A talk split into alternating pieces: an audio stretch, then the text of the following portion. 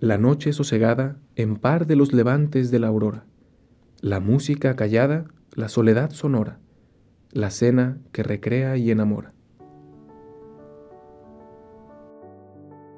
¿Alguna vez has sentido o pensado que Dios no te escucha, que Dios no está presente, que no es más que una idea?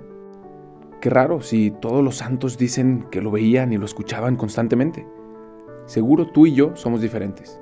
Seguro eso de Dios no es para nosotros. ¿Cómo habla Dios? Lo preguntábamos eso desde el primer episodio. Este joven Ignacio que me preguntó aquella vez, hermano, ¿cómo escucha usted a Dios? ¿Cómo es eso de que Dios habla? Pues el canto de hoy, en este día 14, responde a esta pregunta. ¿Cómo habla Dios? Ya veíamos en el canto anterior esa expresión del alma que se ha encontrado con Dios, que lo alaba, que grita su grandeza, pues hoy nos encontramos con el misterio de que Dios habla, efectivamente.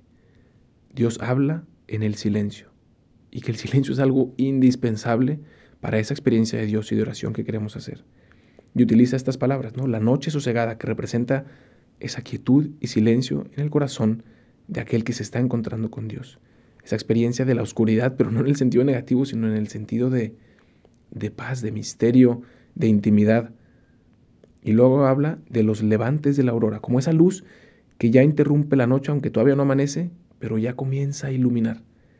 Y entonces esa esperanza es con la que uno se encuentra con Dios también en la oración, que en cada momento de oscuridad, mirar hacia Dios, mirar hacia el oriente, es ver ese levante de luz que interrumpe la noche oscura y anuncia que viene una gran luz, anuncia que viene ya el día.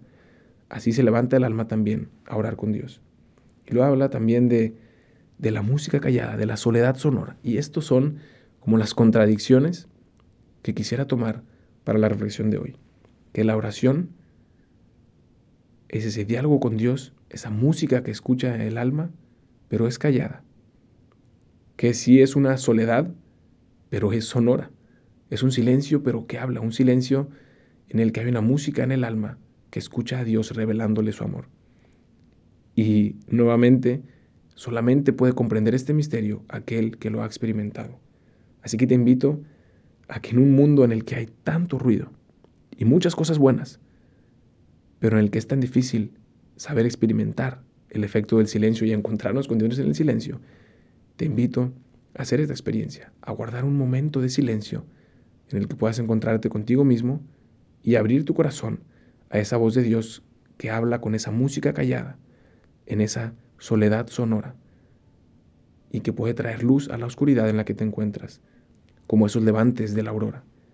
Y entonces podrás también rezar con el canto de hoy. Gracias por escuchar este episodio. No olvides de buscarnos en Instagram como Dios en experiencia callada y si este episodio te ha ayudado en algo, puedes compartírselo a alguien que también esté buscando a Dios, pues te aseguro que incluso antes Dios ya le está buscando a él.